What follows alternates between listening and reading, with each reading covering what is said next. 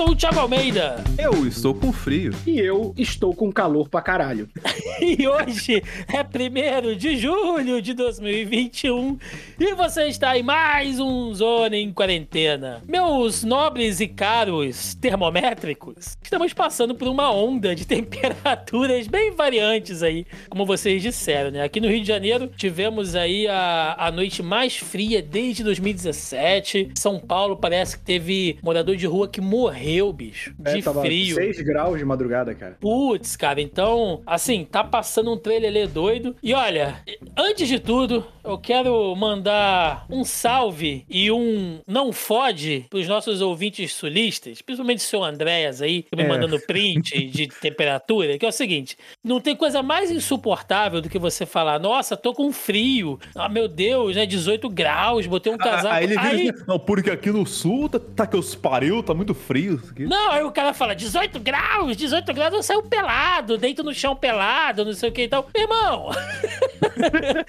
foda-se você, eu tô com frio, porra.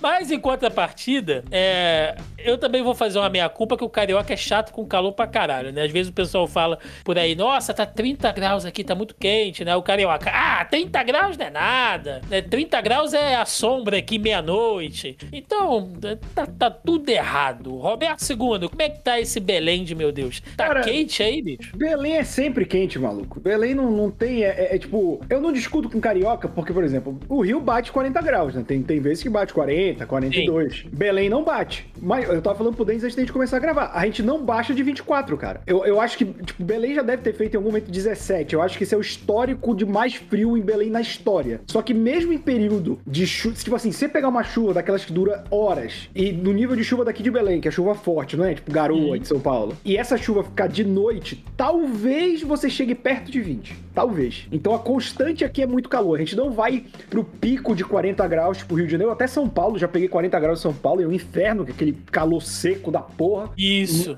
Mas aqui em Belém a gente é uma constante de sempre quente. Tanto que tava essa semana aí no sudeste de frio, e no grupo do Mansão aí a gente tava falando de temperatura, né? Uhum. Aí, e aí, Roberto, como é que tá aí a previsão de temperatura? Aí eu só mandei a previsão da semana e é que nem eu tô aqui. A mínima é no máximo 23, cara. Copia e cola, né? O meteorologista Não, agora, em tá Belém é chovendo. fácil. 9 e 21 da noite, tá chovendo, 25 graus, cara. E o, o- o foda também é que é o seguinte, você falou bem, o calor aqui no Sudeste, apesar de, por exemplo, aqui no Rio de Janeiro a gente tá perto do mar, mas eu que tô aqui na Baixada, que é um buraco em todos os sentidos, é, é aquele calor seco. Então você tem esse calor um pouco mais seco na região Sudeste, e aí na região Norte é aquele calor úmido, né? Eu acho que o paraense, ele cozinha eternamente a- em fogo baixo dentro de um caldeirão de sopa, assim.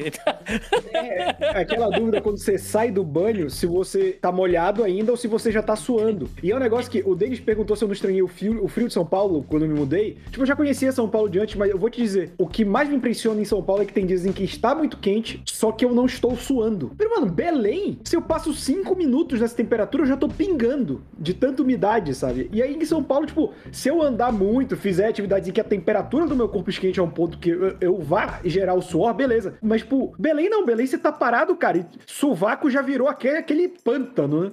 Mas, cara, São Paulo é muito esquisito, né, velho, essa questão climática. Assim, eu já vivi situações que nem o Roberto falou, que tá quente e você não tá suando, tá ligado? É muito, é muito zoado, assim. Não sei o que acontece lá, talvez seja poluição, não sei o que, que rola e tal, assim. Muito seco, cara. É muito esquisito São Paulo. Eu lembro que eu sempre conto essa história quando eu fui na Fórmula 1. é, eu, sempre, eu peguei Interlagos, né? Sempre chove, como diria a avó do Rubinho Barrichello lá, né? E teve um dia que eu fui, eu, tipo, tava chovendo pra caralho, a gente colocou capa de chuva, eu fui com uma camiseta com gola V normal. Não naquelas gola V que vai no meio do peito, tá ligado? Mas uma gola V, normal assim. E quando eu cheguei no, no hotel, que eu tirei a, a camisa e fui tomar banho, tava queimado em V, que nem fosse aquelas, sabe aquelas tia véia que vai na praia, Thiago? Hum. O peito- meu peito tava queimado desse jeito, parecia que eu, tinha, que eu tava fumando um Nossa derby em senhora. Copacabana, tá ligado? Que, que isso, cara? Por quê? eu uma não senti foda. tanto calor desse jeito, tá ligado? E é São Paulo, velho. É, ma- mas sol, cara, mesmo quando a gente acha que não tá. O que mais me, me impressionou em São Paulo é que, por exemplo, aqui, como eu falei pra vocês, tá quente pra caralho e sempre tá quente pra caralho. Então, se eu sair e chover, tipo, eu saio já com guarda-chuva e tal, beleza. Eu levo guarda-chuva, chover, chuvo, choveu, eu usei e tal, e volto normal. Só que São Paulo, tipo assim, se chover muito e tiver um dia mais ok, a temperatura cai pra caralho. Então você tem que andar com agasalho na mochila, sabe? Coisa assim. Belém não, cara. Belém pode cair o céu, passa Noé do seu lado na arca, sabe? Passa um dinossauro, mas continua a mesma temperatura. É foda, cara. É foda. E vocês, pra, pra gente fechar, né, esse nosso papo térmico aqui, vocês preferem calor ou frio? Frio. Frio. Ainda Frio, mais né, eu, eu tenho. Eu tenho juízo de causa pra falar aqui, porque apesar de estar 11 graus aqui agora, eu, fico, eu moro, como eu já devo ter comentado alguma vez aqui, do lado de um matagal aqui. Então, assim, de- tem, tem até mamaco ali, tá ligado? Então, vem a sensação térmica da, dessa, dessa mata aqui do lado aqui de casa. Aqui. Acorda de manhã, tá aquele sereninho assim embaixo, né, Denis? Aquele arzinho que dá aquele sereno, assim. É, é, é gostoso, Isso. cara. É bom, eu gosto pra caramba. É, mas quando vem cortante assim semana inteira é embaçado. E nem eu que, eu que levanto pra correr cedo, nossa, pra levantar, nossa, eu, eu tô Hoje- que nem o. Eu tô que nem aquele. Eu sempre falo, né? O, a gente, no- quando vem falar da pandemia, é o Homer puto dormindo, né? Eu, quando acordo, vai, vai dar 7 horas da manhã, eu olho no relógio assim, eu fico só o Homer feliz, assim, aquele, sabe aquele Homer? Assim, cara- Um frio desse, o cara vai dar alongado, o joelho tá duro, né, cara? Não Nossa, senhora. Pô, eu, te- eu tenho dois parafusos no joelho, né, cara? Quando fica muito frio, eu fico, parece velho, eu seguro assim o joelho que eu sinto eles lá dentro. Eu, tipo, ah, desgraça! Roberto é igual aquela velha do Joanete, né? Hoje vai É. chover, meu Joanete aqui, meu Aquela, Deus. aquela velha que troca bacia, né? Coloca titânio no lugar e fica frio. A velha, ah, eu tô sentindo aqui. ah." o cara tem dois parafusos no joelho e nenhum na cabeça, né? Basicamente. Tirou da cabeça e pôs no joelho, né? Até porque um parafuso da cabeça do Roberto é aquele rebite de linha do trem, né, bicho? É um negócio. Porra. É uma senhora cabeça. Mas é isso, é isso, meus amigos. Aqui, pelo menos, a única certeza nesse programa é que a temperatura não baixa nunca. A chapa tá sempre quente, mesmo que todo dia a gente veja o brasileiro entrando numa fria no nosso primeiro bloco de notícias.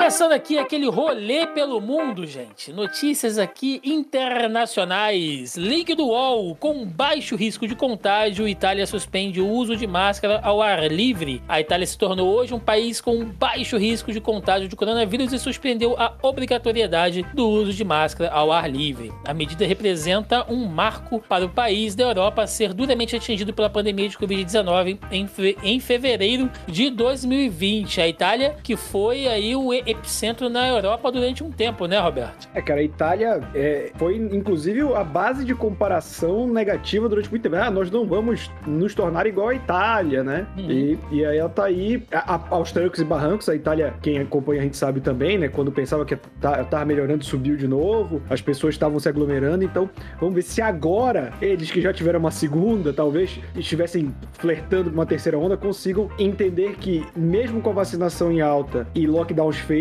a volta à normalidade tem que ser gradual. É, a nova normalidade, né? o novo normal, como a gente Ah, sempre fala.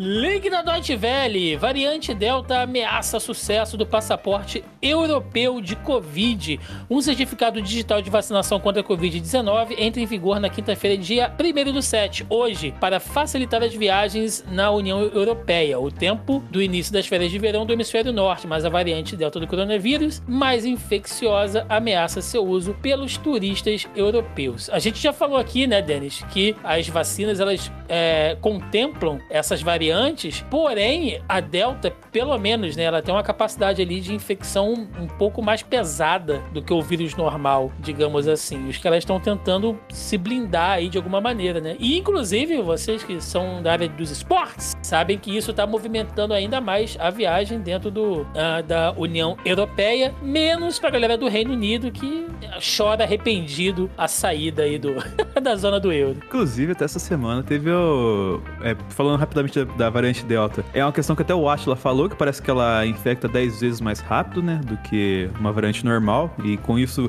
o, aquela, aquela escala do 1 pra 3 pode subir pra 1 pra 6, 1 pra 7, alguma coisa assim. Mas foi engraçado, né, essa questão do, do Brexit que você mencionou, né, Thiago? Porque parece recentemente o Bruce Dixon falou: Eu votei no Brexit, mas tá foda, hein, galera? Vocês têm que me ajudar a montar turnê. Olha só o roqueiro arrependido, hein, ô Roberto?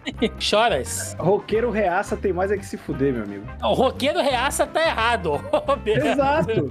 Filho da puta é o Iron Maiden, cara. Ele é metaleiro. O filho da puta era pra lutar contra a porra. Se bem que depois que o cara da, do Sex Pistols, que era uma banda anarquista, virou reaça, bicho, nada mais me surpreende. Tá tudo errado. E pra fechar aqui o nosso rolê pelo mundo, link de notícias do UOL. Rússia tem recorde de mortes por Covid-19 pelo terceiro dia consecutivo. O governo da Rússia anunciou hoje que o país registrou 672 mortes por Covid-19 nas últimas 24 horas. Recorde pelo terceiro dia consecutivo em meio à devastadora onda de infecções provocada pela variante Delta Out do vírus. Ou seja, variante Delta causando mais estragos, mais mortes, infelizmente, na Rússia, né? E aí agora a gente olha que essa semana o Brasil ficou aí diversos dias acima da média móvel dos, das duas mil mortes, né? E os caras estão batendo 672 mortes. É engraçado porque o nosso cérebro automaticamente faz assim: ah, isso não é nada, né? Mas porra, são 672 pessoas morrendo por dia, numa média, por causa dessa doença, né, bicho? E os caras lá já estão vacinando, o que é mais bizarro ainda. Cara, é interessante pra esse ponto. Primeiro, vale lembrar a notícia que nós vimos algumas semanas atrás da, dos torcedores da Finlândia que foram na Rússia e chegaram e levaram um punhado de, de variante Delta pra, pra Finlândia lá, né? Mas assim,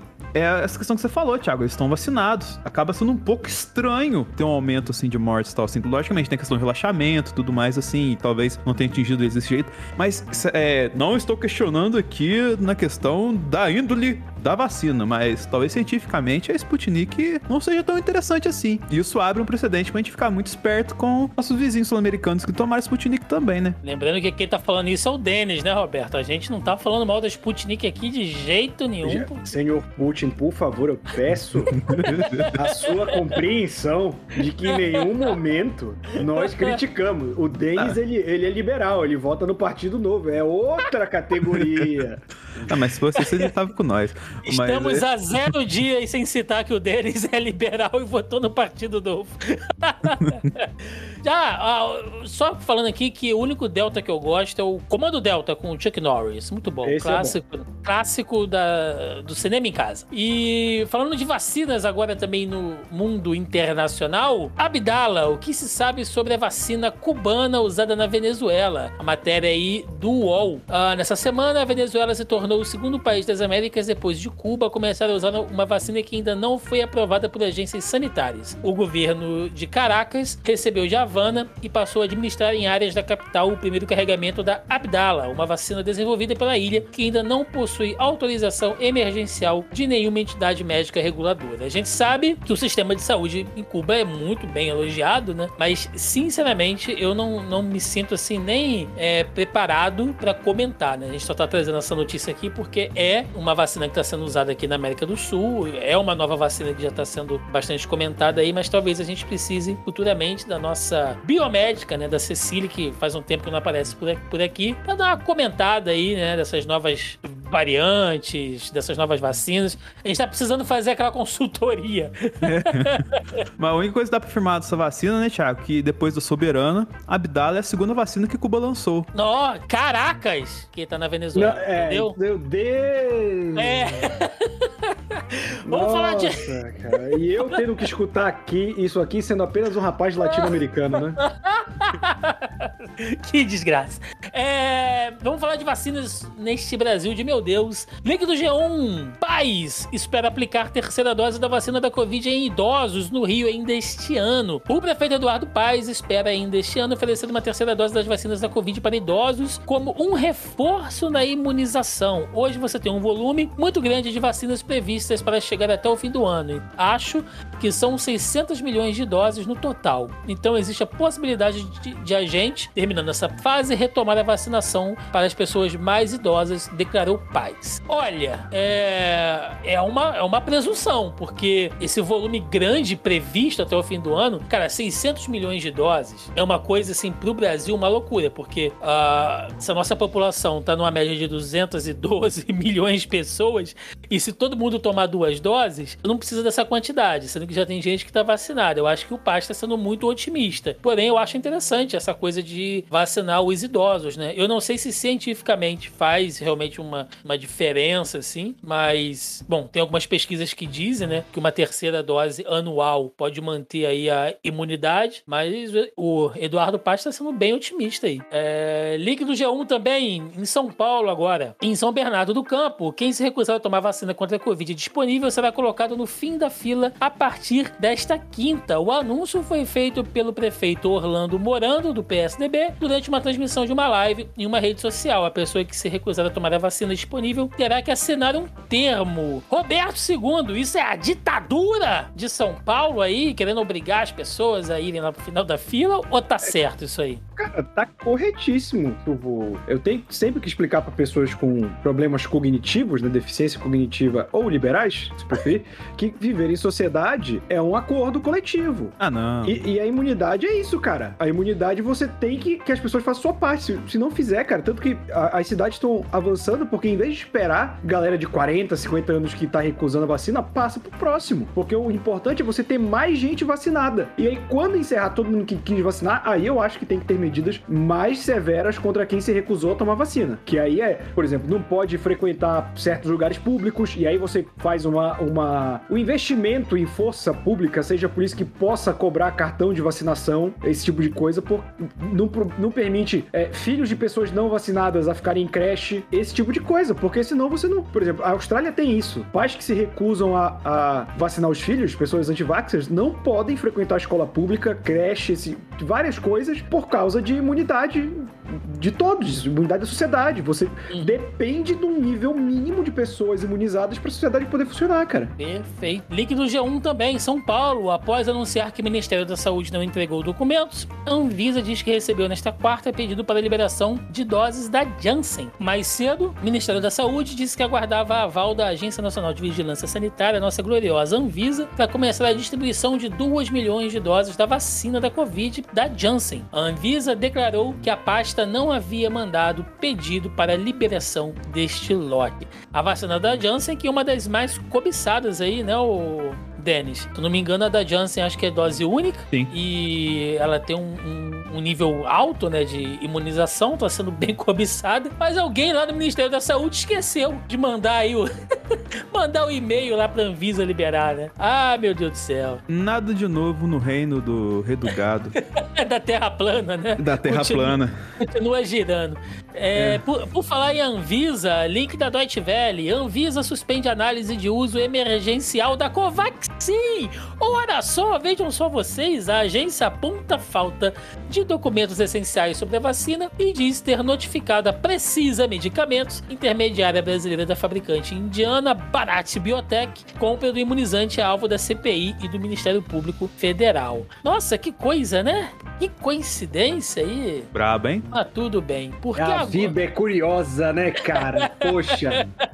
Poxa vida, quem diria? É, isso porque a gente já pode, então, já, já podemos entrar no rolê político que a galera gosta, né? Esse o momento. A turma tá esperando o Roberto gritar, xingar, o Denis tentar passar pano aí pra liberal. É uma coisa louca. Porque, gente, é o seguinte: é, os links. Essa semana foi muito zoada. Inclusive, desde sexta-feira foi muito zoada. Os links com detalhes, com linha do tempo, vai estar tá tudo aí no nosso post, né? Quem tá ouvindo o podcast, se você é novo aqui, saiba que tudo que a gente fala aqui fica linkado, tá? No nosso post aqui no site do Zona E. Então depois você vai lá. Eu recomendo, inclusive, que vocês é, vão e, e, procurem as linhas do tempo para tentar entender isso aqui, tá? Então eu não vou ler tudo, enfim, porque senão é, é muita coisa. Mas pra gente entender, semana passada A gente ficou aqui até tarde, né, Denis? Esperando o depoimento do Luiz É. Miranda. E o arrombado foi me soltar a letra. Já levou 9 horas No da meio da gravação, cara. A gente já no tava... meio da gravação, mano. A gente tava Roberto, Roberto me deu um soco de lado parar aqui, porque eu falei quase que te dou um tá soco nessa pauta que você queria colocar a porra da peitada de novo. Eu já paguei essa merda. Não, mas rolou. É importante. Pô, peitada, cara, que isso? O que... Eu acho legal que o Denis fala assim, não, mas é importante. É É o importante, supra-sumo. É o supra-sumo do Ele podcast. acredita. A galera vem aqui por causa das peitadas. Mas o Roberto teve peito e cortou. É... Gente, o que acontece? Semana passada a gente ficou aqui esperando o depoimento do Luiz Miranda, que, como a maioria de vocês já deve saber, fez aquela denúncia de que ele, com o irmão dele, que é funcionário de carreira do Ministério da Saúde, foram falar diretamente com o nosso excrementíssimo presidente que havia ali uma suspeita na compra da Covaxin. E você fazendo toda uma linha do tempo, que mais uma vez eu recomendo que vocês olhem, a coisa chegou aí porque Ricardo Barros, líder do governo na Câmara, montou todas as condições para que a Covaxin fosse incluída dentro do pacote de compras das vacinas, porque até então a Covaxin ela tem um índice ah, de imunidade muito baixo, quer dizer, muito inferior às vacinas que já estavam aqui no mercado, inclusive da nossa própria Coronavac, e a princípio também as agências regulamentadoras de vacina da Índia não estavam dentro daquela MP assinada lá em janeiro pelo Bolsonaro, que dizia que mesmo se a Anvisa não autorizasse, se tivessem ali agências dos Estados Unidos, Japão, Reino Unido, Alemanha e França, se eu, não me engano, se já tivesse um reconhecimento das Anvisas internacionais, entre aspas, as vacinas poderiam ser usadas. E, Thiago, só interrompendo rapidinho, e vale apontar que o gado tá utilizando esse ponto pra falar que a galera do CPI aprovou o negócio dessa vacina, né, cara? Sim, O- sim. Que o Randolph, o Omar, tudo votou assim, sendo que é outro Sim. rolê. Eles Só que- aprovaram só essa que parada pra facilitar, né? Só que não colou, porque essa, essa emenda, e aí teve uma emenda na MP para incluir as agências indianas. Ou seja, o Ricardo Barros, ele foi formando tudo, entendeu? Todo o esquema para poder dar o golpe na compra da Covaxin. E os caras já nesse tempo, inclu- inclusive, Roberto, isso tá durando, velho, desde janeiro. Quantos e-mails da Pfizer, vulgo, não vai responder não, sua puta? Os caras ignoraram, bicho, esperando sair a mutreta da Covaxin, cara. É surreal, bicho. E, outra, e é a vacina mais cara que tem, né, cara? Do- das levantadas, assim, tipo... do- Também, com, com a, propina, a propinazona comendo, né? não, só por causa da Claro. propina, tá ligado? Tipo assim, de valor dela básico, assim, ela era mais cara do que da Pfizer também. É, inclusive, é, presidente, se permitir um relato aqui que acabei de ver, que é. Pela importante. ordem, pela ordem. Por favor, peço, peço a palavra, que eu Sim. acabo de ver que a Colômbia aprovou né, a importação privada de vacinas da, da Covid e a RAP, que é colombiana, né, empresa de entregas, comprou vacinas e vai vacinar os seus entregadores, mas só vai vacinar os melhores. Então, Hum. um beijo pra A uberização da vacina? porra. É, que aqui, ó, o comunicado da RAP estão sendo priorizados. E isso sou eu traduzindo de espanhol e o meu espanhol está no mesmo nível que o meu búlgaro, então perdoem. que é, estão sendo priorizados no nosso mecanismo os integradores, os entregadores que há mais tempo prestam o serviço. Nesse sentido, vão ser priorizados quem mais passa tempo no aplicativo e prestando serviço aos que menos prestam. Ou seja, você- se você fica 18 horas do seu dia entregando que nem um corno para ter o que comer, aí você vai ser vacinado. Talvez você não tenha resistência para tomar vacina, né? Que a gente precisa estar com a saúde em dia, mas vai ser vacinado. Não, é uma, Colombianos é, arrombados. É uma meritocracia dentro de um serviço que já é precarizado para o seu caralho, né? Exato. Vai lembrar de tanto de protesto que a gente noticiou ano passado, no começo da pandemia, da galera do- dos motoboys de aplicativo, né? Exatamente, fica muito bem aí esse parênteses inserido pelo nosso Roberto II.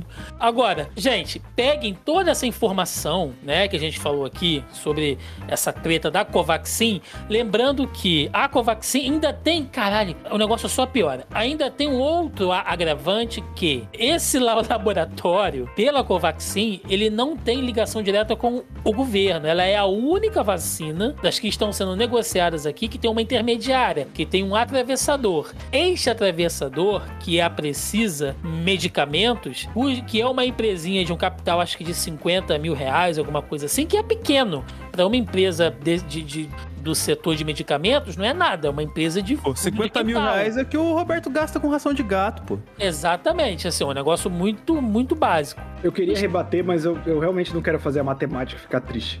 é melhor não, Roberto. É, é melhor então. não. E ó, vejam só vocês, uma empresa de capital, acho que de 50 mil, ou em torno disso, ia faturar uma comissão de 500 milhões, né? E aí você descobre que o, o, o diretor lá da Precisa Medicamentos tem relação direta com quem? Ricardo Barros. A Precisa Medicamentos tem base onde? Na cidade que é o curral eleitoral do Ricardo Barros. Porra!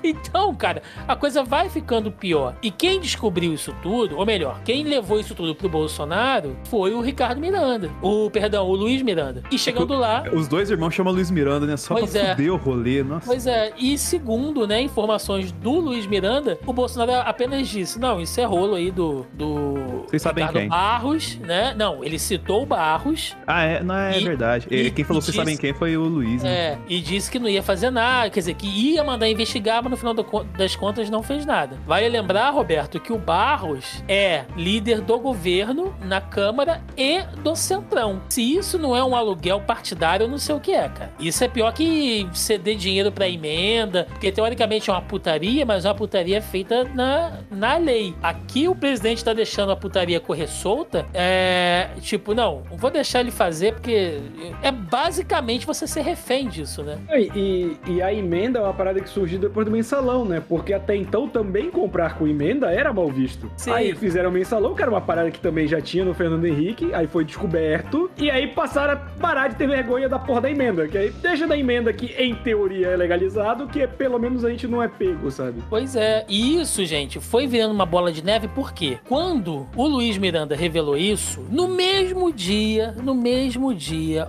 Onyx Lorenzetti foi fazer um depoimento oficial, convocou a imprensa para fazer um depoimento, enfim.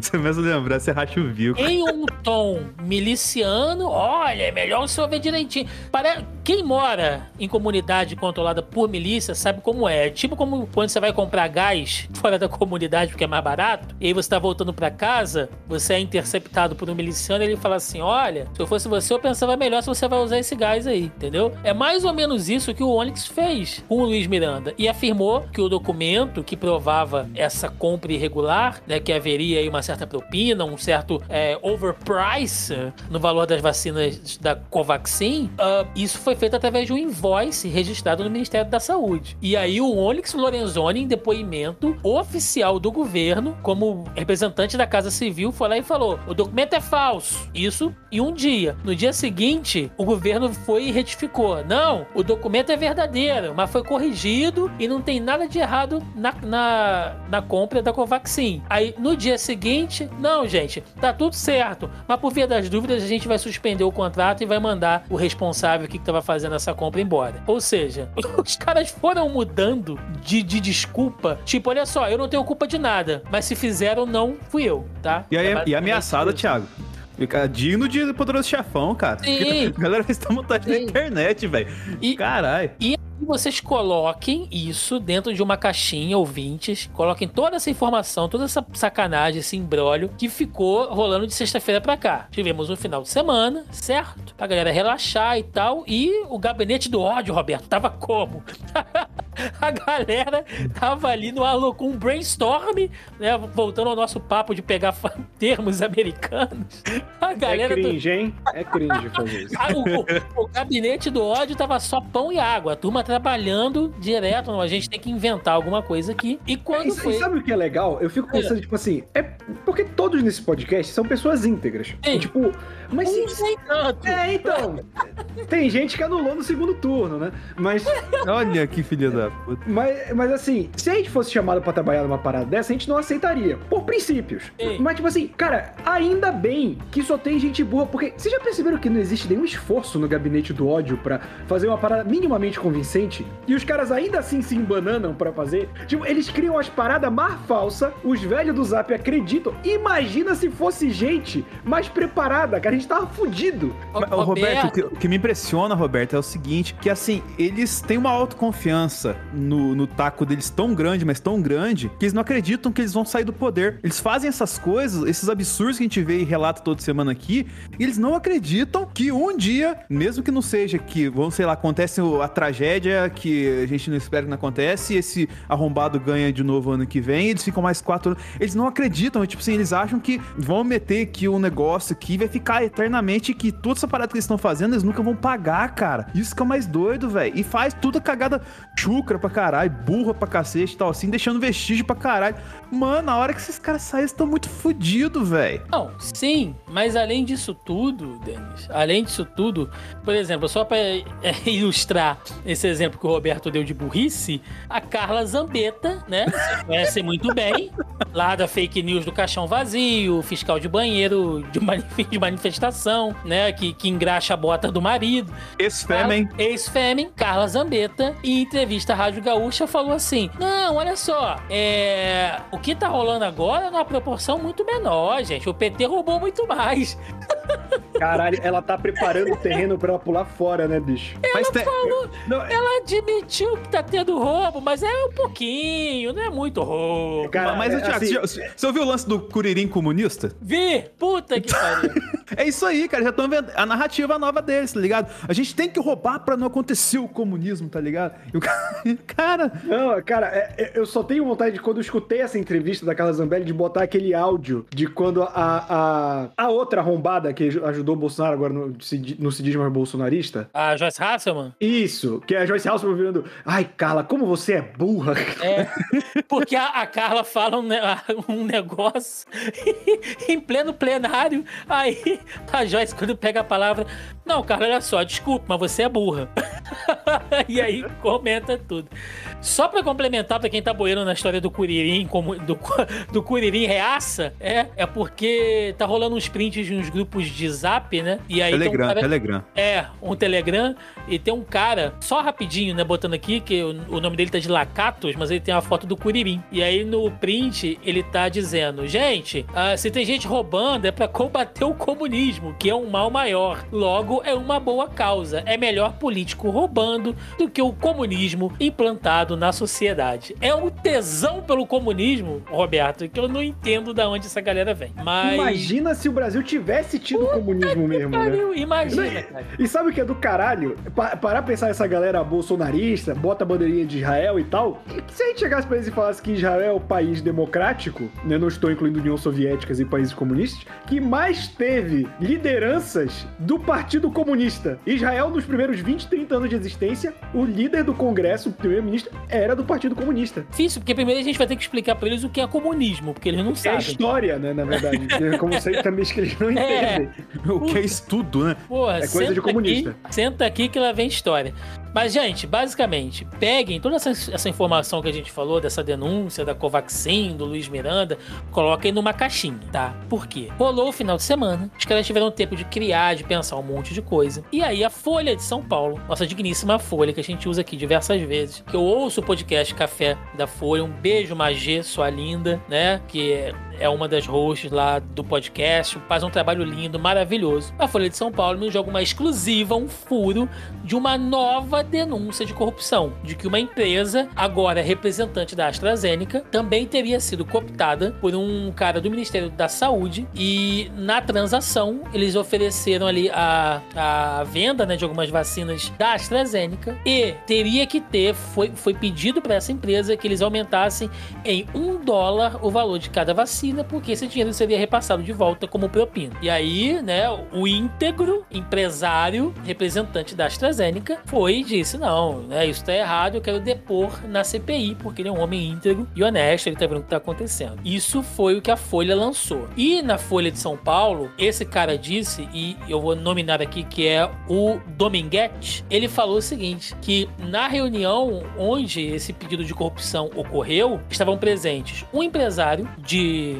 Brasília, um militar e um membro do lá do Ministério da Saúde, os três. E essas três pessoas estavam presentes na reunião. Só que ele não revelou, lógico, quem era, né? Na CPI, assim que o cara chegou, ele revelou que o militar era o Coronel Blanco, que é um coronel da reserva, que já trabalhou no- acho que no ministério também e tal. O cara que tava lá representando o ministério era o Roberto Dias, que também cuidava dessa parte de logística. Olha a logística do Ministério da Saúde de novo aí, tá? E o pseudo empresário, o cara meio que não sabia quem era, mas que poderia reconhecer por, por foto durante a CPI. O Randolfo mostrou uma foto para ele, provavelmente porque essa história já deve estar tá rolando dentro dos bastidores, e o cara reconheceu. Não é bem um, um empresário, é um outro militar ligado também ao Coronel Blanco e ao Ministério da Saúde. Ok, mais um grande escândalo, certo? Temos ali um escândalo rolando agora com presença de militares e tudo mais. Eis que, durante a CPI, o Dominguete, que foi um cara assim muito. So... Eu nunca vi ninguém tão solícito numa CPI. O Moranguete, né? É, é o Moranguete, né, durante a CPI, tava super solícito, né? Não, Vossa Excelência, não, pipipi, pá, pá, pá, pá. Roberto, já dizia o ditado, quando o cara tá muito prestativo, quando o cara chega em casa pra esposa, meu amor, né, te trouxe rosas e tal, ele fez merda. É, quando a, quando a esmola é muita, o santo desconfia, oh, né? O cara já, já, pô, isso aí é de praxe. É, é que isso daí tá se fingindo de, de leitão pra mamar deitado, rapaz. É. Exatamente.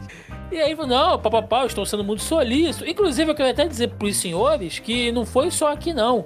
Tentando comprar vacina, tivemos um deputado aí também tentando cooptar essas vacinas da AstraZeneca e tal. E aí os senadores ficaram tipo, não, mas como assim? O senhor tem como provar isso? Tenho sim. Eu tenho um áudio aqui e o deputado é o Luiz Miranda. E aí, ouvintes, pam, voltem pam, pam. lá na caixinha da semana passada, Luiz Miranda, que é quem revelou todo o esquema da Covaxin que a gente acabou de relembrar aqui. O, os senadores falaram, pô, então bota o áudio né? E o Luiz Miranda lá dizendo: pô, meu irmão, pô, não sei o que, aquela coisa meio carioca, né? Pô, meu irmão, tem que mandar isso aí. A gente não sabe tem... como é que é isso, não, Thiago. Eu tenho.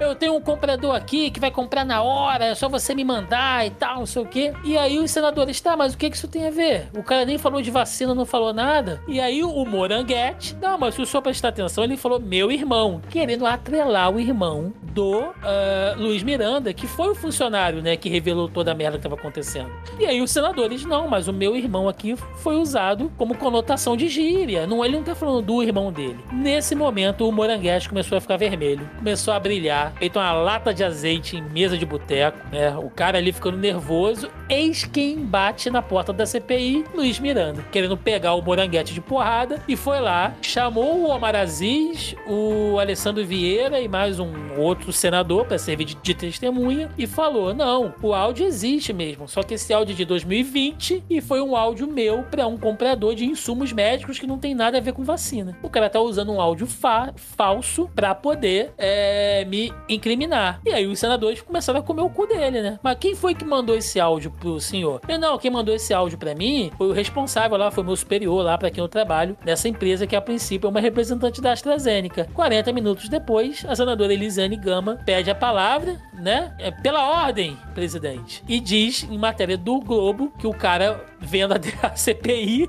entrou em contato com o Globo e falou: é mentira, eu não passei esse áudio, não. E aí, meu irmão, começou um barata voa e começou os senadores governistas que até então estavam caladinhos, começaram a defender o cara que foi lá para denunciar a corrupção no governo. E o melhor momento, Roberto, foi quando o Flávio Bolsonaro falou assim: Olha, se apreendeu o celular dele, é só pra periciar o áudio, tá? Tipo, não olha o WhatsApp, não. Deve ter até nudes do Flávio ali, Roberto. Besuntado em chocolate com laranja. Não, e cara, o mais legal é que ele acredita piamente que esse, esse depoimento serviu de alguma coisa, né? O Bolsonaro falando que vai compartilhar o depoimento. Esse cara, pra provar a verdade. Sim. Você, é burro, Bolsonaro. Foi, foi, foi muito de caso pensado, porque eu, eu tava acompanhando, tava, na, eu tava vendo a transmissão. E antes de começar o depoimento, o Flávio todo pimposo, assim, pistola dando entrevista, teoricamente, assim, porque eu, eu saí da minha casa para destinar o meu dia aqui para ver esse depoimento. Quando eles trocam o depoente sem a gente saber nada. E tipo, se trocou o depoente, por que você ficou lá o dia inteiro, seu filho da puta? E ele ficou lá e depois, a hora que ele foi abordar, que ele escreveu lá pra, pra abordar o cara, ele todo, filha da puta, tira a máscara pra provocar a galera. Eu vou tirar a máscara porque eu não consigo ler com, com a máscara na boca. Caralho. E, tipo, só pra provocar ainda, trocando ideia com o cara, assim, tipo, dando uns argumentos, assim, como se ele estivesse refutando. Tipo, já mudou a chavinha, tá ligado? Ele já ele sabia nitidamente o que ele ia falar ali, tá ligado? Tava muito preparado. Então, tipo assim, Sim. tava preparado na ótica dele. Eu não tô falando que é preparado a ponto de, nossa, deu certo. Mas ele fez um negócio de caso pensado. Tudo ali foi de caso pensado dos caras, velho. E aí, Denis, o, o que que aconteceu no fim das contas, né? O celular do Moranguete foi apreendido no ato e o Renan, o Renan Calheiros esticou a mão assim falou: me dá aqui pra você não apagar nada, né? Pegou o celular do cara. ah, Pô, Marazis. começaram a apertar ele ali, né? Tipo, olha, vai dar merda pra você, não sei o quê e tal. O cara começou a se contradizer, começou a gaguejar, porque até então ele tava super solícito, cheio, cheio de frases prontas. A gente descobriu que ele era mineiro, né. Thiago? Aí, é, olha, o cara ficou tão nervoso que ele começou a soltar, não, Vossa Excelência, não. ele começou a deixar até o. O sotaque mineiro sair, e assim a gente pensa: gente, pode ter sido claramente um cavalo de Troia plantado pelo governo. Assim, temos um caso de pedido de corrupção? Temos, mas vamos aproveitar isso para tentar atrelar do nada, né? O Luiz Miranda, que é quem fez aquele outro, aquela outra denúncia de corrupção para tentar desmoralizar o cara. Só que eles são muito ruins, como diz o Roberto, eles são muito burros, então não funcionou, o esquema caiu. A Folha de São Paulo foi usada como um veículo para dar credibilidade, porque esse cara só foi chamado porque o Folha a Moranguete lenha direto, né? Sim, o Moranguete só foi chamado porque a Folha fez a matéria com ele, ou seja, o governo plantou o cavalo de Troia através da Folha de São Paulo para cair dentro da CPI. E no final das contas, o- ainda pediram a prisão dele, o Omar Aziz não, não, não é, acatou, né? Mas mandou aquele, não faça isso, depoente, né? Deu aquele, isso tem que pensar na sua família e tal. Porém, o Omar Aziz, que é da mesma região do Roberto aí, o Roberto pode me confirmar agora, só pra fechar, mandou pra ele uma frase muito boa. Falou: Olha, se eu fosse o senhor, eu pensaria direito, porque lá na minha terra tem um ditado que diz que chapéu de otário é marreta e jabuti não sobe em árvore. Então. Sim, confirmo. Não só confirmo, como já usei o chapéu de otário e marreta inúmeras vezes neste podcast. Exatamente. Então, gente, é isso basicamente o que aconteceu essa, é, de sexta-feira pra cá, tá? Tentando fazer um resumo pra vocês sem ficar uma coisa chata, mas eu aconselho que vocês entrem. O Globo fez linha do tempo, o UOL fez linha do tempo, mas basicamente é o que tá acontecendo, né? E aí, só também pra gente fechar essa questão de CPI, que foi irrelevante e vergonhoso, mas a gente tem que falar que foi o depoimento do Carlos Wizard, que pro desespero da- do, do curso de idiomas da Wizard, que lançou uma nota dizendo que ele não tem mais nada a ver com ele, é, o Carlos Wi- Wizard fez aquele papelão na CPI em me preserva o direito de permanecer calado e me ficar em silêncio. Ele falou isso várias vezes usando ah, como artifício o habeas corpus cedido pelo STF e não respondeu nada em relação ao gabinete paralelo, ou Shadow Cabinet, como eu prefiro chamar, as ações do Ministério da Saúde, onde o Carlos Wizard despachou de dentro do Ministério, entendeu? Sem ter cargo eletivo, sem ser porra nenhuma. Teve ali uma parceria com o velho da Avan para captar recursos, influência e lobby. Lembrando que o velho da Avan também queria fazer um pedido até para vender vacina. Vocês lembram disso? O Roberto bateu muito nisso aqui também. Sim. A gente fez um bloco de debate, não foi, Roberto? Dizendo sobre empresas poderem comprar vacina para vacinar. E você trouxe o exemplo da Rap agora, muito providencialmente, né? Então, assim, inclusive. eu, tive que ver o Randolfo Rodrigues dizendo que a, a- a até então lei velho da Avan, isso foi dito numa CPI, é maravilhoso isso, e o cara negou a porra toda. Esse cara foi vergonhoso, entendeu? E aí, assim, é, no final das contas, ele não falou nada, mas ao mesmo tempo falou tudo, porque tudo que era sim, ele dizia. Olha só como é que os caras. Puta, é um imbecil. Tudo que era sim, ele dizia que ia se permanecer em silêncio. E algumas perguntas que eram não, ele dizia não. Ou seja, era só você fazer um paralelo. Toda pergunta que ele ficava em silêncio era sim. Foi maravilhoso a hora que o Omar pegou ele nesse pulo aí, tá ligado? Porque, tipo assim, ele, fez essa mesma explica- explicação que você deu, né, Thiago? Aí ele falou assim: procede isso, seu Carlos Wither? Ele ma- mandou lá de novo: o senhor Omar Aziz me reserva o direito de Pois permanecer. é, aí é, pois é, aí o, o, o, o Omar Aziz ficou puto, levantou da mesa, falou que não ia ficar pra aquela palhaçada. O Otto Alencar sentou lá no lugar, aí falou que o, que o advogado do Isa estava muito vermelho, porque pegou um bronzeado, e o advogado ficou puto, chamou o Otto Alencar de covarde, e começou um bate-boca de Maria Cotinha, e a gente torcendo pra ter uma rinha de idoso. Cara, foi uma loucura, foi vergonhoso, porém, é, sabiamente, de novo, né? Simone Tabet, um beijo pra Simone Tabet, está se tornando a musa dessa CPI. Craque da E- rodada. Craque da rodada que mandou seu presidente, pela ordem. Eu gostei muito de falar isso. É, questão de ordem aqui, por que, que a gente não faz o seguinte? Já que o- senhor Wizard tá aqui, o mago tá aqui como na condição de investigado, ele tá usando o habeas corpus, a gente faz uma nova petição, a gente vota aqui rapidinho e reconvoca ele como testemunha, porque como testemunha ele é obrigado a vir, a falar a verdade e a falar, ele não pode usar habeas corpus. O Omar Aziz falou, beleza, tamo junto, tá liberado. Semana que vem provavelmente só volta aí e ele tá fudido. Mas o melhor, Thiago, que passou o dia. Ele teve que passar o dia inteiro lá, tá ligado? Não é que tipo assim, ah, já que não vai falar nada, vamos liberar ele. Não, os caras puxaram a capivara do cara inteiro, velho. Perdeu o dia Pô. inteiro no rolê. É uma. O cara chegou, velho, segurando é, é, versículo da Bíblia, cara.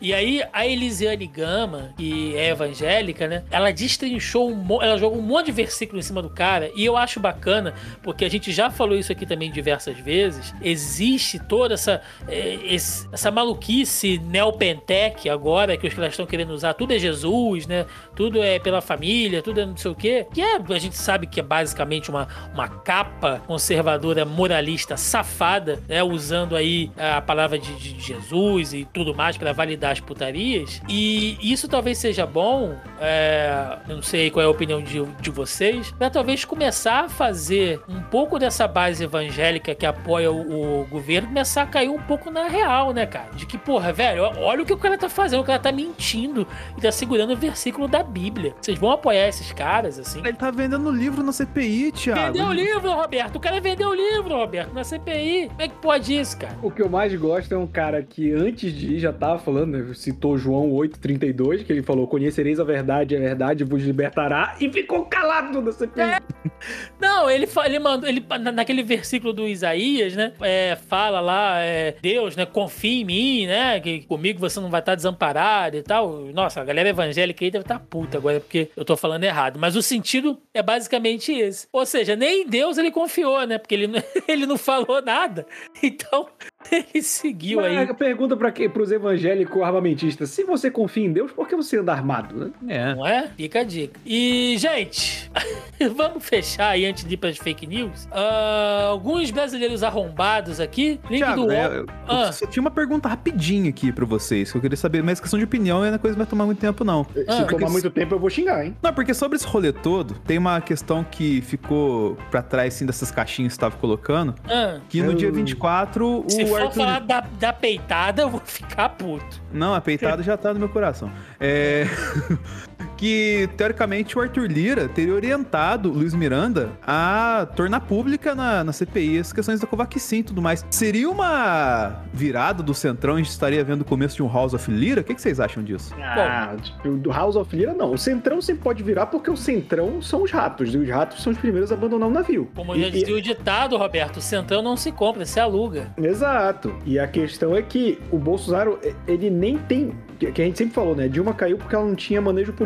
O Bolsonaro não tem manejo político, só que ele quer gastar o dinheiro. Só que, cara, o aluguel do Centrão, É caro. meu amigo, É caro. nesse momento tá inflacionadíssimo. A questão é quanto tempo o Vale Bolsonaro que vai Bitcoin. conseguir pagar. Vale mais que Bitcoin, até porque Bitcoin é criptomoeda e criptomoeda é coisa de otário. Então, tá respondido, Denis. Obrigado. É, nossos brasileiros arrombados aqui, link do UOL, veterinária fralda fila e toma a terceira dose de vacina contra a Covid. Vacinada com as duas doses da Coronavac, em março deste ano, a veterinária Jussara Sônia, moradora de Arujá, na Grande São Paulo, afirmou ter furado a fila da vacina para se imunizar de novo, dessa vez com a dose única da Janssen. Então tá aí, né? Graças a Deus a galera é burra. Ela postou a foto ali da.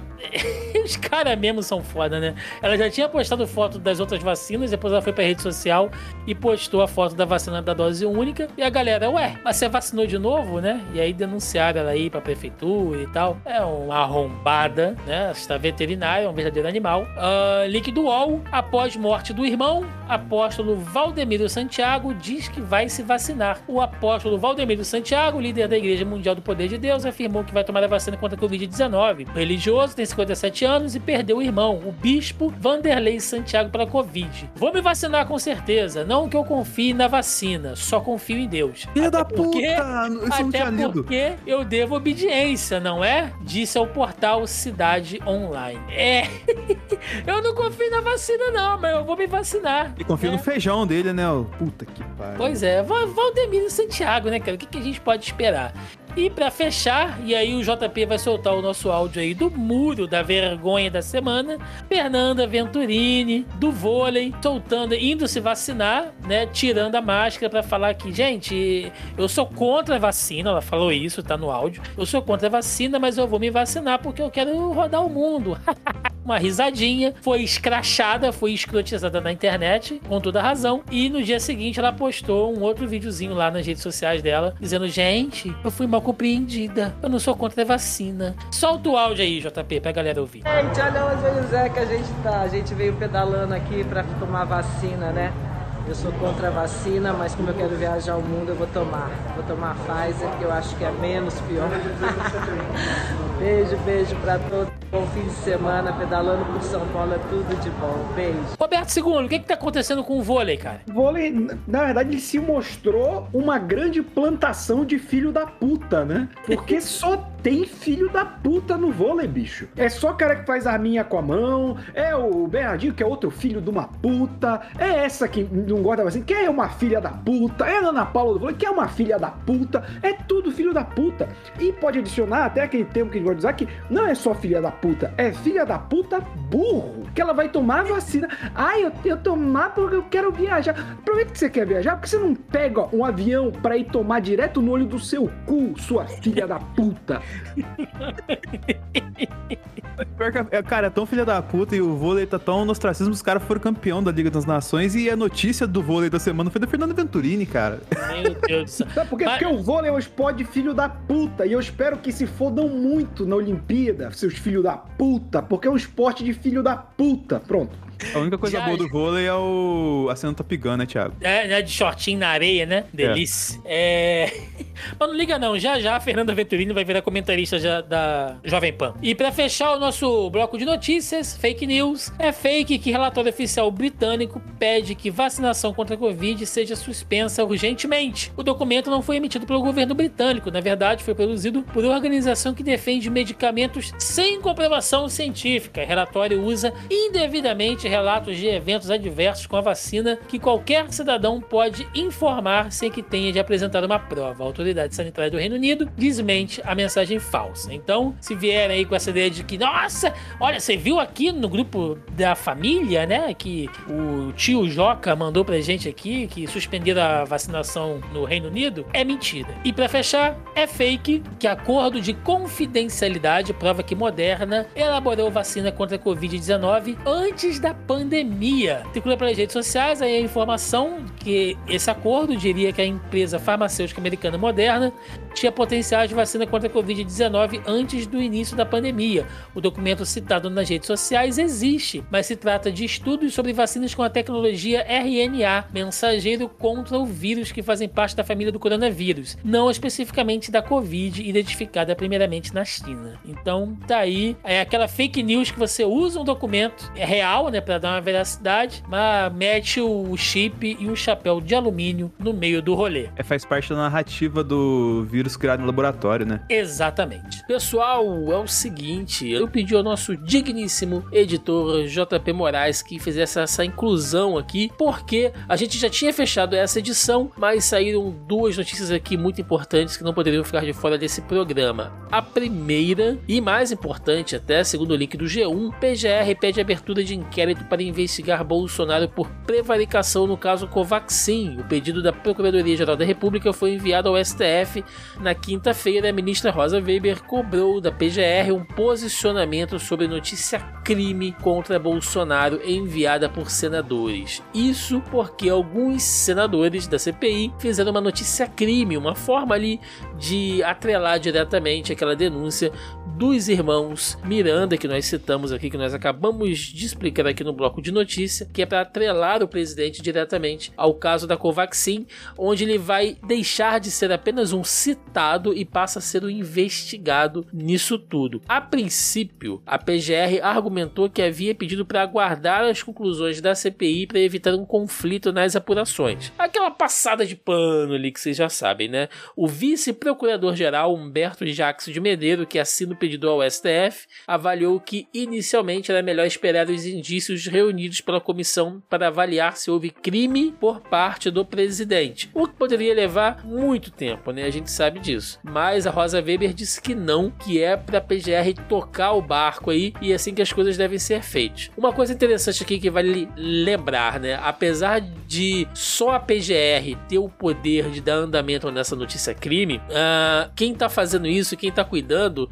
disso diretamente não é o nosso é, caríssimo né, Procurador-Geral da República ou Prevaricador-Geral da República, Augusto Aras. Né? Quem está cuidando disso tudo é o vice-procurador, como eu citei aqui, Humberto Jacques de Medeiros, o que pode ser explicado talvez porque agora, nas próximas semanas, nós teremos a abertura de uma nova vaga no STF com a saída de mais um ministro e a gente sabe que o Augusto Aras, assim como o André Mendonça, estão na corrida aí para serem indicados ao Bolsonaro, né? Ou, ou melhor, serem indicados pelo Bolsonaro para talvez assumir esse novo cargo no STF. Então, possivelmente o Augusto Aras pode ter deixado essa bomba, né, aí no colo do Humberto Jacques de Medeiros para que ele não não haja diretamente, né, para que ele não precise se envolver nisso e não pegue o rancor aí do nosso excrementíssimo e continue concorrendo aí, continue na corrida pelo cargo ao STF, o que é muito engraçado,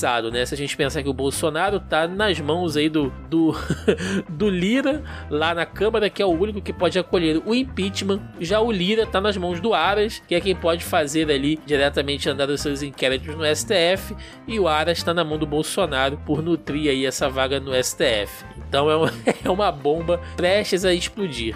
E a segunda notícia, que também é muito importante, link do G1, cruzamento de dados, diz que 26 mil doses vencidas da AstraZeneca foram aplicadas e algumas cidades negam isso, né? O levantamento aponta problemas com oito lotes. Maringá, no Paraná, que é citada com mais doses vencidas, nega e diz que problema tem relação com erro de preenchimentos de dados no SUS.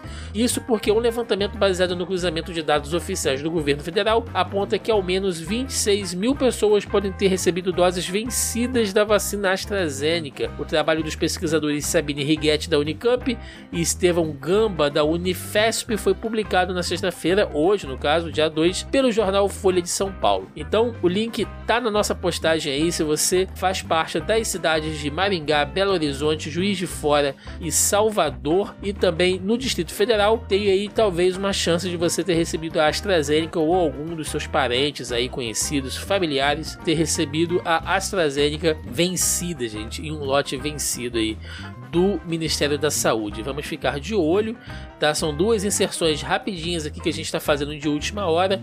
Na edição do nosso Zona em Quarentena da semana que vem, a gente aborda melhor, porque com certeza essas duas notícias terão aí é, um andamento, né? Terão um desfecho aí ao longo da semana, beleza?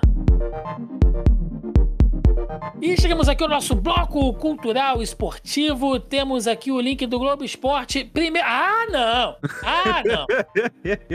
Só vou ler o título. Primeiro-ministro do Japão cogita tirar público das Olimpíadas. Yoshihide Suga. Ale... Suga meu saco, então. Alerta para aumento de casos. Agiremos tendo a segurança e a proteção do povo japonês como principal prioridade. No momento, público máximo é de 10 mil por evento. Eu sempre critiquei o japonês aqui nesse programa programa, a Roberta é testemunha. Sim. Entendeu? Tiago e... sempre apontou que o japonês é mal educado, que é um povo que suja as coisas e que o Brasil jamais deveria se espelhar nos nipônicos. Quem toma e... três gols da Bélgica tem que tomar marretada mesmo. Gente, pelo amor de Deus, pelo amor de Deus, cara.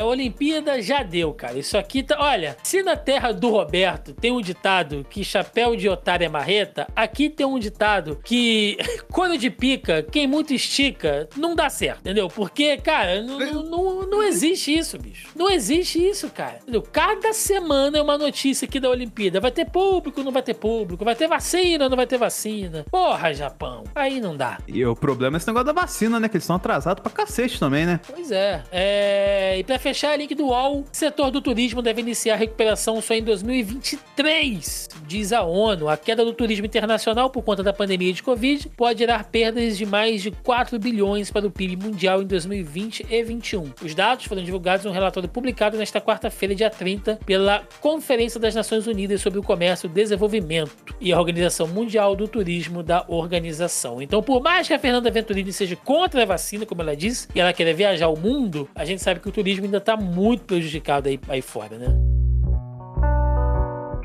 Senhores, bloco de debate dessa semana vai ser muito rápido, porque vamos falar aqui baseado no. no baseado caso... com o Roberto.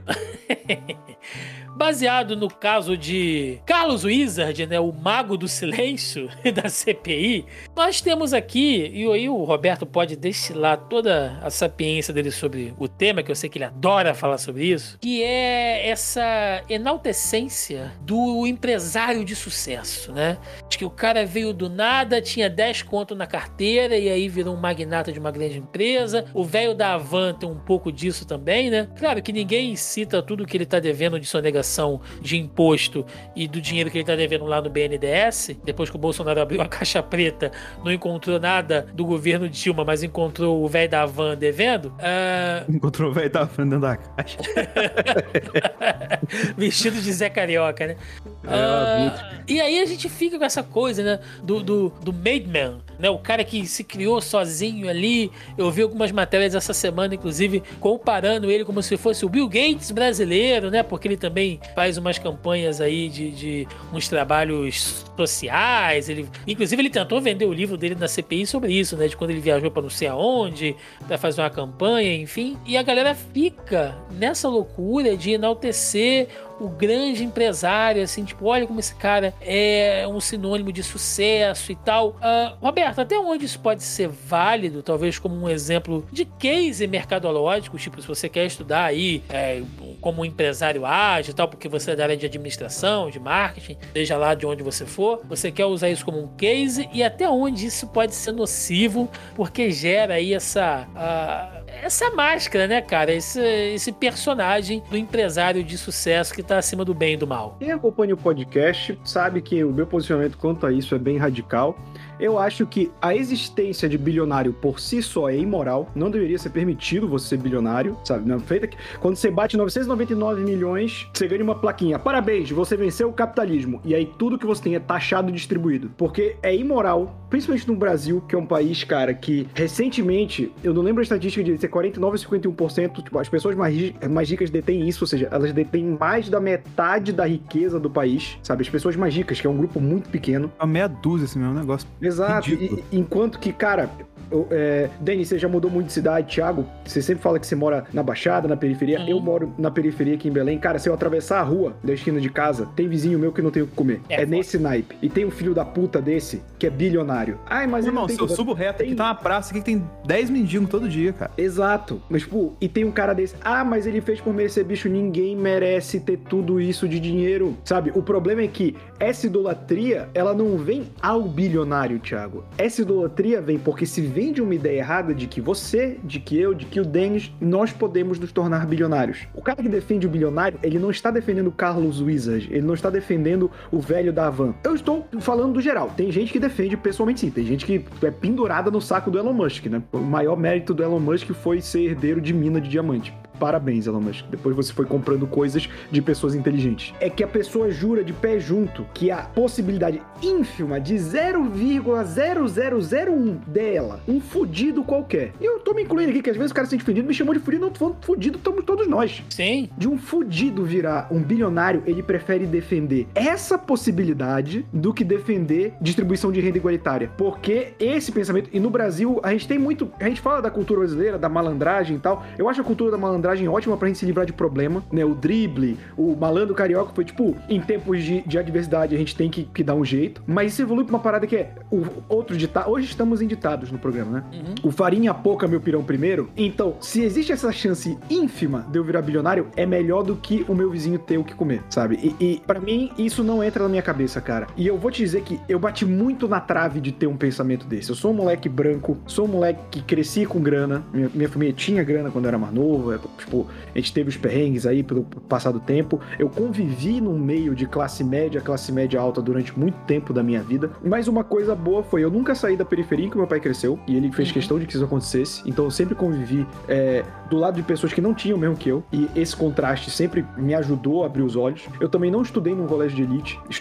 Estudei em colégio particular, mas não colégio de elite. Também tinha contato com vários amigos que, que tinham menos do que eu. Isso pôde abrir meus olhos muito antes de passar perrengue por conta de dinheiro que veio acontecer com o passar dos anos. Então, eu sei que essas pessoas, eu não tô de. Se você tem um amigo playboy de classe média que fala essas merdas de meritocracia, eu não tô falando passa pano pra ele. Manda ele tomar no cu. Fala que ele tá errado. Porque as pessoas têm acesso e ela prefere não ver. Porque é mais fácil, supondo que eu não tivesse passado esse perrengue econômico. E aí, tô aqui com a influência de alguém que tem dinheiro. No caso, se meu pai tivesse dinheiro, se minha mãe tivesse dinheiro. Pô, chama o Roberto pra trabalhar no jornal aí. Pai dele conhece o governador, ou é, eu comprando do bom e do melhor pro canal, com, podendo pagar por mês 100 reais ali pro YouTube dar um boost no meu vídeo, pro Facebook dar um boost nas minhas postagens. Tranquilo, tipo, gastar uns mil pau por mês de propaganda. Digamos assim, é muito fácil dizer eu ralei. Porque de fato eu ia estar lá trabalhando no jornal, eu ia estar lá produzindo os meus vídeos, mas é muito difícil pra essa pessoa sair desse umbiguinho dela de perceber que isso não é nada. E eu entendo que é difícil. Como eu tô falando pra uma pessoa que tá fazendo alguma coisa que não é nada? Não é nada, cara. Não é nada. O que eu faço hoje não é nada porque eu tenho um milhão de coisas que me ajudam que várias pessoas não têm. Enquanto eu tô entrando no zero, e zero eu falo hoje, na época eu entrava com mais cinco. Tem gente que sai de casa com menos cinco numa linguagem de RPG. Tomou menos de 5 de, de dano. E eu tô no zero. E isso é muito, muito bom. Ah, é nivelar por baixo. Não é nivelar por baixo, é conhecer sua realidade, cara. É realista, né? Cara, eu lembro, e eu vou falar aqui uma parada que, que me dói muito. Uns dois anos atrás, três anos atrás, é, eu tava nessas férias que eu venho pra Belém, né? Que as férias que eu passo pouco tempo, não agora que eu vim por causa da pandemia, tô aqui há um ano já, quase. É, Caraca, isso tudo, velho. é, cara, já vai fazer um ano. Eu vim pra cá em setembro. Em dois meses eu tô aqui há um ano. Jesus. E eu tava em casa, tava na área de fora, limpando. Já era de noite, tava limpando alguma coisa. Passa um brother, moleque. Tipo, moleque não, né? Já adulto. Três anos atrás eu tinha 27. E esse, esse cara jogava bola comigo quando eu era criança, aqui na rua. Ele era mais novo, então se eu tinha 27 na época, ele devia ter uns 22, 21. E aí ele chegou, ô Mosaico. Mosaico era o meu apelido na rua, quando a gente jogava Yeah. bola. Cara, eu nunca entendi, mas enfim. Se eu puxar pela memória, eu lembro, mas enfim. É. Ô, cara, tudo bem? Eu falei, e aí, Júnior, como é que tá? Tudo certo? Pô, cara, deixa eu te pedir um negócio. Me desculpa, tu tem uma lata de leite? Puta, merda. Aí eu falei, porra, cara, tenho. E aí, tipo assim, ele já preparou o discurso porque ele devia estar pedindo pra uma galera. e Ele falou, porra, cara, porque, pô, criança pequena, é, eu tô sem emprego, minha mulher tá sem emprego, pessoal. dentro- Porque eu conheço a história dele. Ele jogou bola comigo, a gente mora, mora- morava na mesma rua. Uhum. Ele cresceu, virou adolescente, virou ladrão, cara. Roubou alguma coisa, foi pego pela polícia, ficou um tempo, tipo, preso, mas tempo não de, de cadeia, sabe? Puxou, ficou na delegacia um tempo, e aí a família criou, ah, ele é ladrão, ele não entra mais aqui em casa. E aí Sim. a própria família dele não tava aceitando ele e ele tinha que se virar na rua. E ele falou, pô, só, só um, um- uma lata de leite aí, cara, que preciso pro meu filho. Eu falei, não, cara, relaxa. Eu entrei em casa e, como eu falei, eu sou muito afortunado. Eu, mesmo que fosse a última lata de leite em casa, que não era, não ia fazer falta pra mim. Uhum. Eu peguei, até vi, tipo, tinha,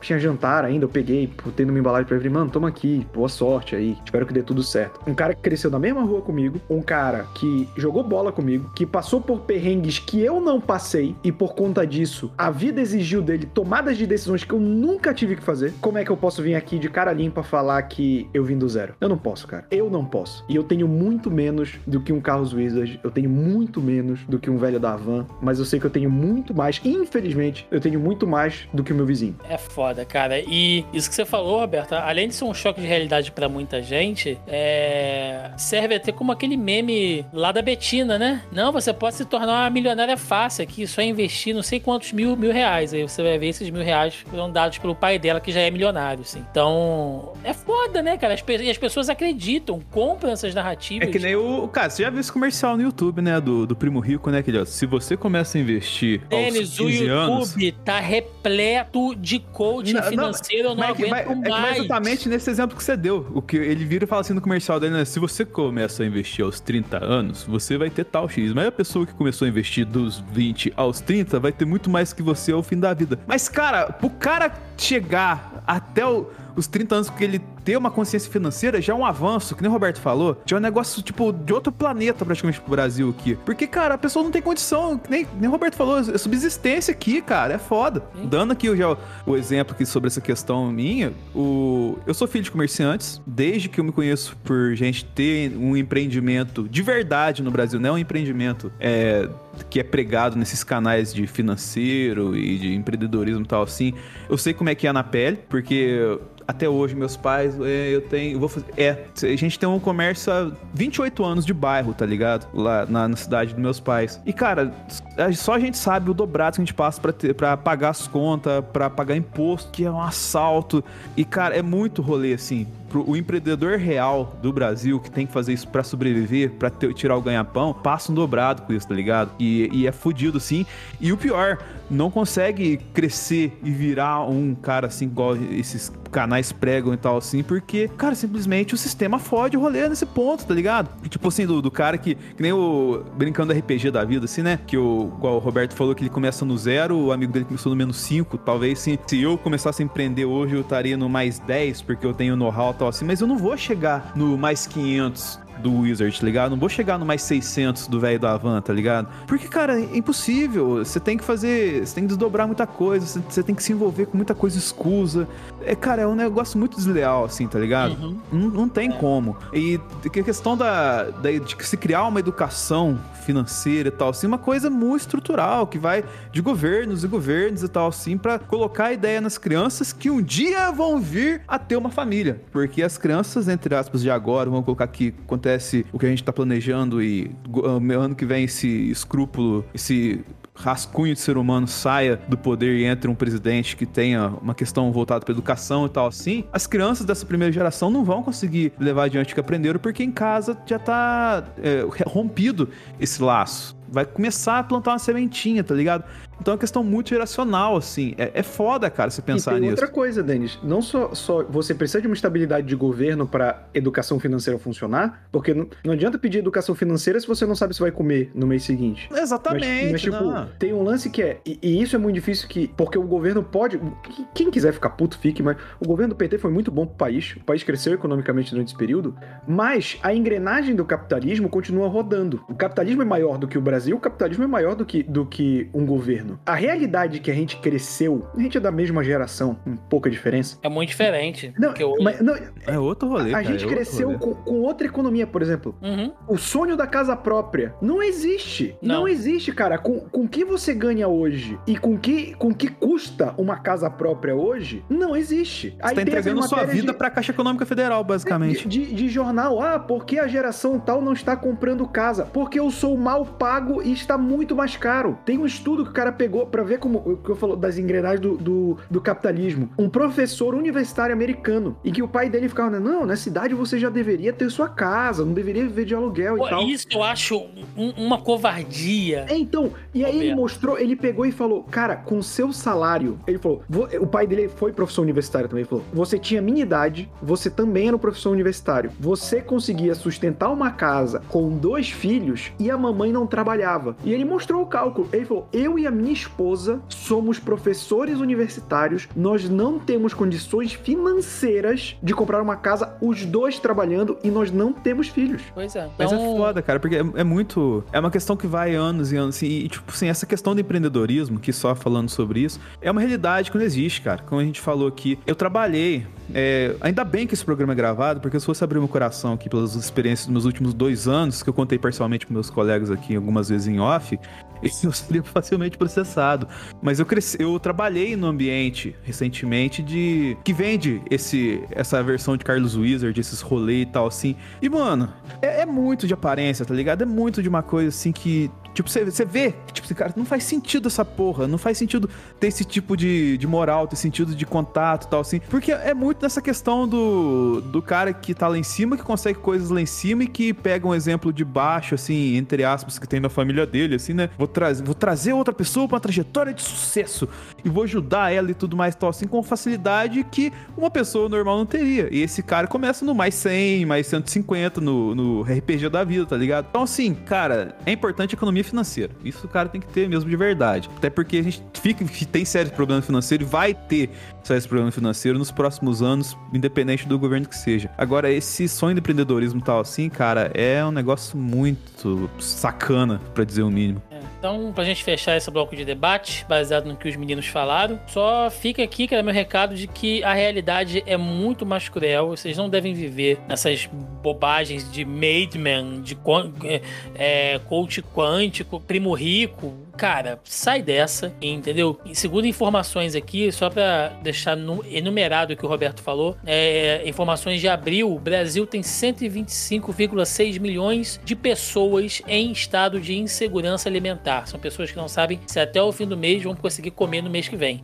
Vão conseguir fazer a compra do mês ali, pegar a sua cesta básica para conseguir comer. Né? A, a Isto é Dinheiro também em abril avaliou que 6 em cada 10 casas vivem em insegurança alimentar. Então fica aqui essa, é, esse alerta. Não caia nessas bobagens de, de, de coach, de o sucesso é só você se esforçar que você consegue. Betina arrombada, né? Não, com mil reais você pode transformar em um milhão daqui a um ano, né? Se você fizer tudo certinho aqui, pagando esse meu curso de 500 reais. Não caiam nessa merda, tá? E outra coisa, quando você vê um candidato, uma proposta dizendo de vamos taxar grandes heranças, né? Vamos começar a cobrar aqui impostos maiores de dessa parcela que ganha muito no nosso país. Meu amigo, ele não tá falando de você que é concursado da- do Banco do Brasil e ganha 5 mil reais por mês. Não é de você que ele tá falando. Ele tá falando dos Carlos Wizard da vida, né? Quando você tem aí projetos para aumentar uma, uma taxa de tributação do grande empresariado, não é do pai do Denis que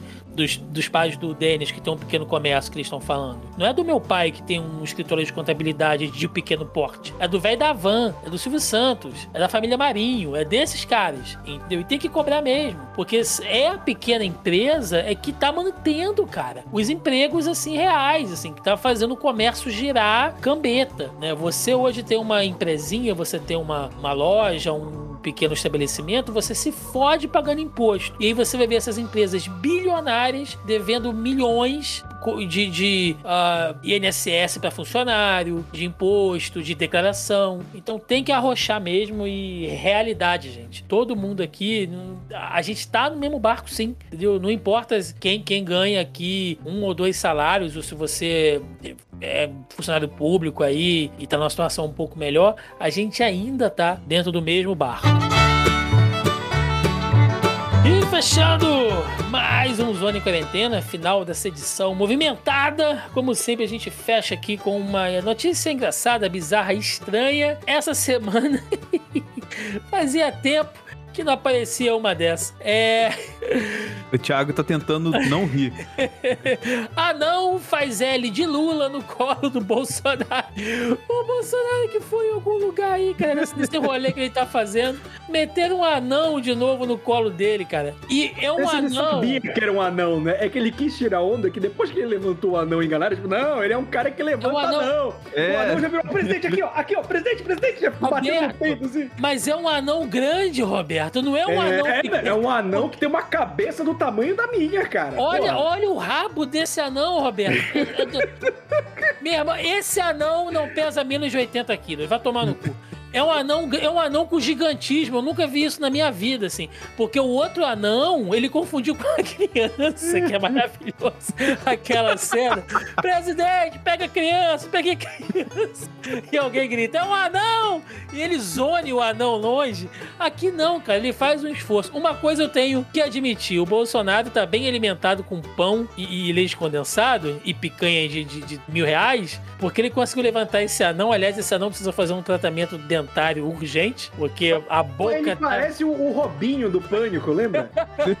a boca tá igual é, aquele caco de vidro que o pessoal bota em muro, sabe? Pra pessoal não pular. E, e fez o Lzinho do Lula, né? Que é sensacional aí. Então, parabéns pro anão gigante. E aqui do, do UOL também, nudistas australianos são resgatados na mata e multados após fuga de cervo. Uma dupla de banhistas nus que correram para o bosque depois de serem assustados por um cervo foram resgatados e multados na hora por violarem as regras de confinamento contra o coronavírus, afirmou a polícia australiana na segunda-feira. Olha, eu quero dizer para os banhistas pelados que eles deram sorte, porque a fauna australiana, meu amigo, tem criaturas ali. Ah, e eles têm sorte também que isso não aconteceu no Brasil, porque se isso acontece no Brasil, eu já vejo a capa do Meia Hora que é Banista peladão corre de viado no mato. Parabéns, Roberto. Um dia você precisar de emprego, Alô, Meia Hora, vocês estão me perdendo. Manda o currículo aqui pro Roberto, que é uma beleza. Gente, é isso. Chegamos ao final de mais um Zona em Quarentena. Antes de fechar, bonito aqui, senhor Denis Augusto, que tem esta cabeça abençoada. Pensamento do dia com Denis Augusto. Saiba escolher os anões que quiser levantar um dia. Saiba as batalhas e os anões que você pode ou não enfrentar, né? Ai, Roberto II, um homem que abriu seu coração hoje aqui pra gente, por favor. Dicas de amor, recadinho do coração com o Roberto II. Ore alguém de esquerda. Porque se você for de esquerda, você não vai ter debate político com a sua namorada ou com seu namorado. E se você for de direita, pelo menos você deixa de ser um bosta e escuta mais alguém que está certo. Eu sempre acho que o Roberto traz alguma coisa assim, algum caso particular. Não, eu tô tentando, na verdade, é, é relacionar com um programa. né? Mas, mas, mas vou, te, vou te falar, cara, que, tipo, já vi casos. Já vi casos. Não, mas naquele dia do recadinho do coração que você recomendou, namore alguém perto pra economizar na gasolina, eu garanto que. Ah, essa Não, foi. não, aquele, aquele, eu vou te falar que, rapaz, gasolina não, não tá dando em árvore, né, bicho? Caralho. É foda. Inclusive, amor, um beijo, você que mora longe. é, gente, antes de fechar, não podemos nunca, nunca esquecer de agradecer né, os nossos digníssimos do, da Audio Heroes, audioheroes.com.br, que é quem cuida da edição desse programa, que trabalha aqui incessantemente, faz plantão com a gente na sexta-feira, esperando depoimento de CPI que não dá em porra nenhuma. Então, um abraço pra galera da Audio Heroes. E fica aqui também a nossa recomendação que se você tá ouvindo esse programa e vai fazer o seu próprio projeto de podcast, ou vai, conhece alguém que vai fazer e tá procurando aí é uma orientação, audioheroes.com.br, trabalhos e serviços de edição, vinhetas, locução, produção, logo, publicação e consultoria na área de podcasts. Eles vão atender vocês aí com o maior carinho. O maior E vai fazer um trabalho bem bacana aí. E o cupom, e o cupom, e o cupom. Cupom, né? Essa semana, meu amigo, essa semana tá quente, ninguém tá com muita paciência, entendeu? Até o nosso editor tá puto, então o cupom dessa semana é JP Chapéu de Marreta, porque o JP tá largando o aço aí em quem ficar de muita sacanagem. Então, é o nosso cupom da semana. Aquele momento pra jabá, recadinhos, o que vocês tiverem, senhor Denis Augusto. Pô, hoje você inverteu, né? Colocou do JP primeiro. Mas tá certo, tem que ser assim. Cara, é o jabá de sempre, né? Estamos lá no analisador analisando Bad Batch e Loki. Espero contar com a presença dos nossos meus. O Thiago já foi lá, o Roberto, ao que tudo indica, também irá lá em breve para comentar essas variantes muito doidas aí. Vai uma variante do Roberto lá de direita neoliberal. Já Imagina. pensou? Ou uma variante do Roberto Mulher, que doideira que ia ser. Olha que filha da puta que ia ser, né? Sua arrombada, né? Falando. Uma variante do Denis comunista, né? Isso. A galera tá quase fechada lá com nós. Mas enfim, é. youtube.com.br você vê essas coisinhas e muito mais. Perfeito. Senhor Roberto II, que é jabuti não sobe, não sobe árvore, por favor, seu jabai. Quem gostou de me ouvir falando besteira, aqui eu também falo besteira lá no youtube.com.br Hora Suave, que tem vídeos de quadrinho, de série, de cinema, de videogame. A gente tem vídeos semanais de Loki, mas eles ficam por conta de Leonardo Vicente, a enciclopédia viva dos quadrinhos quadrinhos. Ele com quem eu divido dois podcasts, o Momento Suave, que é toda sexta-feira com resumos das notícias nerds, geek, pop, e também o Fala Animal. Cringe. Cringe também, porque eu e ele somos dois idosos, né? Inclusive Vicente já é grupo de risco da vacina. Já, já, já. Já, tá, já é. Pode. Mas a gente também tá aqui na casa, no Zona E, com o Fala Animal a cada 15 dias, falando da cultura pop. A gente falou sobre o HBO Max aí no último programa, ficou um programa bem legal. E o próximo assunto eu sei que tem muito nerd velho que vai gostar também. Perfeito. Gente, Gente, recadinhos de sempre, você encontra o Zona em Quarentena nos principais agregadores e aplicativos de podcast. Estamos também no Deezer e no Spotify. Além disso, você encontra o Zona E nas principais redes sociais, Facebook, YouTube, Instagram e Twitter. que eu já tô até esquecendo as redes sociais. É, lembrando mais uma vez, todos os links que a gente cita aqui, todas as notícias e informações estão linkadas aí no nosso post. A gente está tentando fazer um programa mais interativo, com menos leitura de notícia e tal, trazendo aqui mais resumido, conciso, que acho que fica mais interessante para a gente debater. Mas ainda assim, tudo que a gente fala está referenciado. É só vocês irem lá no zonae.com.br, procurar o link do programa, que tá tudo bonitinho lá, né? Além de outros podcasts da casa também. Gente, é isso. Ficamos por aqui e até o próximo Zona quarentena. Valeu!